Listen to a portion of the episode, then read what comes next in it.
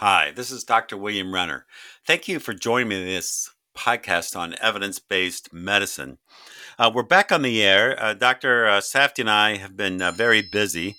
Dr. Safdi is the Chief Medical Officer for Quadrant Health at Stanford University, and we've both been very tied up working with that, but we've both now made a commitment to get back to our podcast and try to get some really good material out there on evidence-based medicine. Today, we're going to talk about diabetes, a worldwide problem. More than 537 million individuals now with diabetes. Alan, I wanted to talk to you about timing of meals because there's been a lot of information in the published about that recently, and I think it's a very important topic. What can you tell me about timing of meals in helping to prevent or mitigate the problems of diabetes? It's a good question, Bill, and we have some more recent evidence that I think everybody's going to be interested in. But this is, as you mentioned, 537 million adults worldwide with this. It's not just a problem in the United States, but it's a problem that's a worldwide problem. The global prevalence is, over 10% of adults ages 20 to 79 have diabetes. And if we include prediabetes, meaning your hemoglobin A1C and your blood sugars are elevated, but not quite what we call diabetes yet, is much greater. There's a tremendous number of people that have diabetes or prediabetes, which we mean is it's characterized by high blood sugar and insulin resistance and relative impairment in the insulin secretion. And, it's pathogenesis is significantly heterogeneous, meaning there's genetic factors that can lead to it, environmental factors such as obesity, and some new evidence that we have. As you mentioned, can fewer meals help prevent type 2 diabetes and obesity? Intermittent fasting has been the rage for a long period of time. A lot of celebrities and other people said intermittent fasting, and we're not going to talk about significantly prolonged fasting. We're going to talk about things that aren't unreasonable and things that you can do that may help.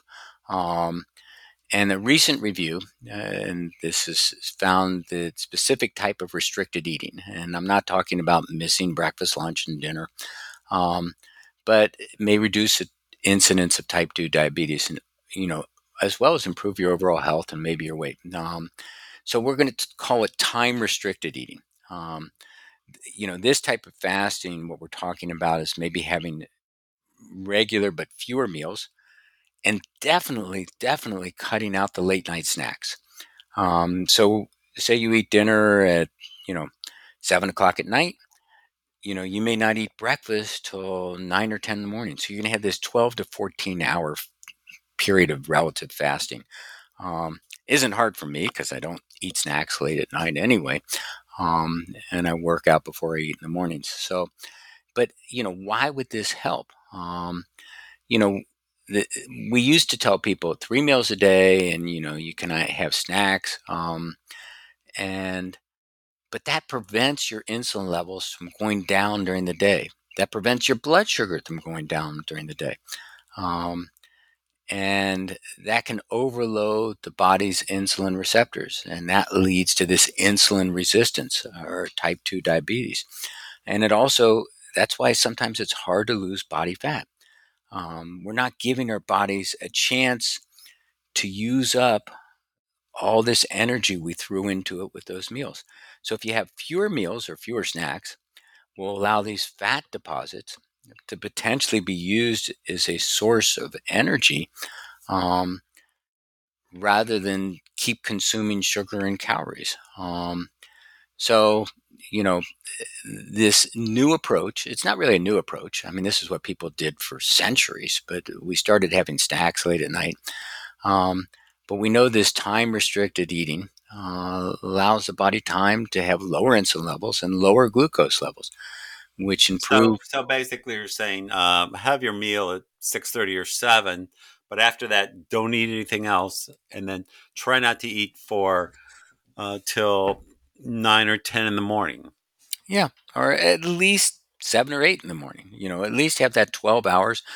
Don't have a snack. And one of the worst things would be don't have a soft drink. Don't have, even if it's a glass of orange juice that has relative simple sugars. And orange has complex carbohydrates in with it.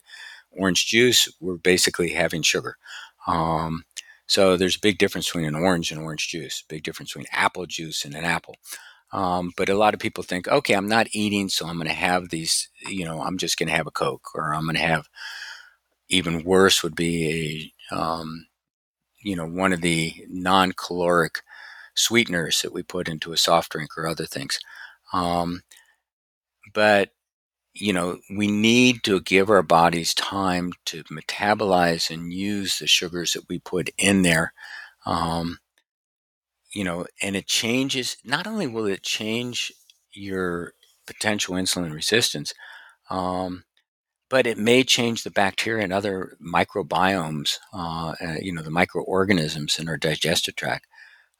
So we think that fasting may positively affect, your microbiome, which is really important.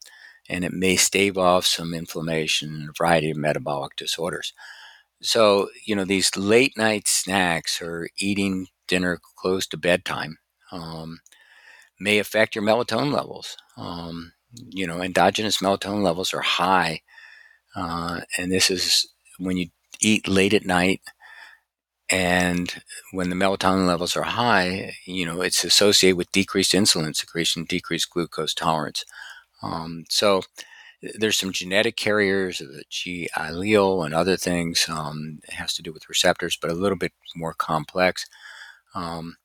But late night eating is not something we should do on a regular basis. If you do it occasionally, but remember melatonin, which is a hormone primarily released at night that helps us control the sleep-wake pattern, typically rises about 2 hours before bedtime. And we don't want to, disrupt that. And we don't want to disrupt our normal circadian rhythms. Now, what about, what else can you do besides this? Because this sounds too simple. Bill, when do you exercise? I try to exercise in the morning.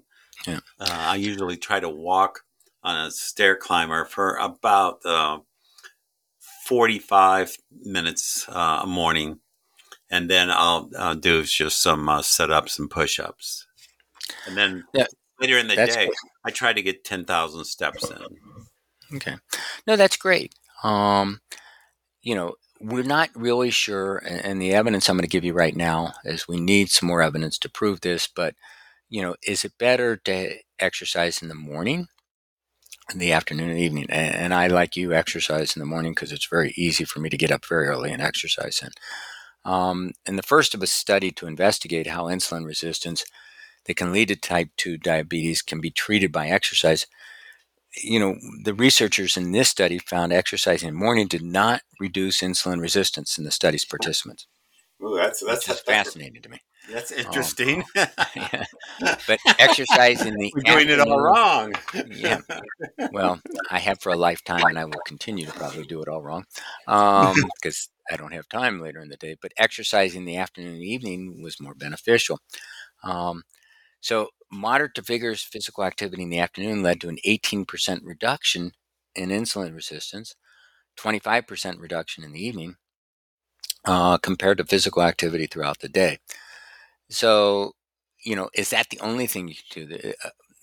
The duration exercise as well, timing may be critical. Again, this is the first of studies to really look at this. Did they say much about the duration, or is it just timing is what they discussed? Yeah, they were really looking at timing, but they did another one where another study looked at 2-minute bursts of physical activity, totaling 15 minutes a week, which isn't very much, but significant activity. So, late in the day when you take a walk, you do a very rapid walk just for 2 minutes at a time every day.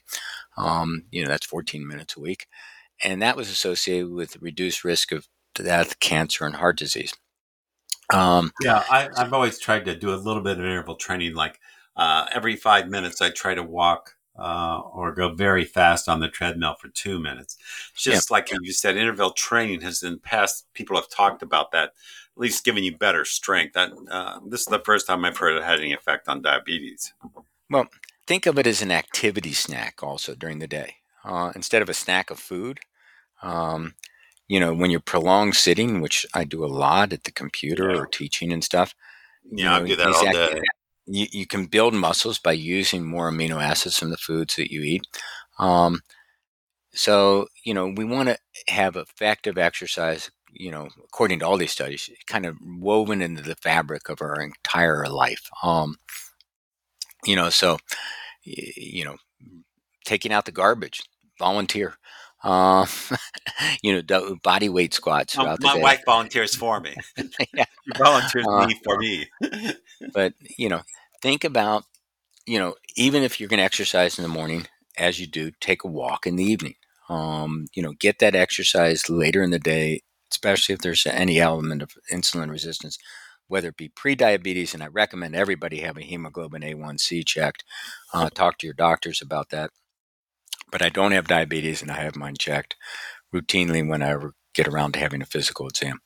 But these activity snacks later in the day may be very important. But it's fascinating that, the timing of your exercise may make a difference. Well, that's really great. I'm glad you talked about this today, because it sounds like I've kind of been doing it wrong. But I think I'm going to try to, based on your talk, I'm going to try to modify it, because that'd be relatively easy for me to modify it. Just do maybe a smaller workout in the morning and maybe a larger workout in the evening. Well, remember, it's an unexplored field in human studies, and we need more studies. So there's a lot of other benefits for exercising. If you can exercise in the morning, as I do, I don't feel guilty exercising in the morning. If I had insulin resistance, I might. But I always get a significant exercise or a long walk in the evening also. Do think about it. Stay tuned, because as more studies come out, this was the first of studies, and we have to, it's such an unexplored field, is, these prolonged fast, which I consider not really prolonged, 12 or 14 hours versus, and when should we time our exercise, and what about our activity snacks throughout the day? Whereas, get up, move around, walk, don't just sit. But you can do body weight squats throughout the day. Think about this as we explore more of this in future podcasts. We're going to explore more in regards to timing of exercise, and more in regards to, intermittent fasting studies. And we're going to do a future one on previous evidence. But do I believe in fasting 2 days out of 7? Not necessarily, and we'll explore that evidence also. But I really appreciate it. It's great to be back, and I hope everybody's doing well. Thank you, Alan. I'm looking forward to those upcoming talks. This was a great talk with a lot of kind of surprising information to me, but something I think will be beneficial. And I'm going to try to modify my exercise program a little bit to accommodate that. If you like our podcast on evidence-based medicine, please subscribe to our channel. And thank you for joining us again.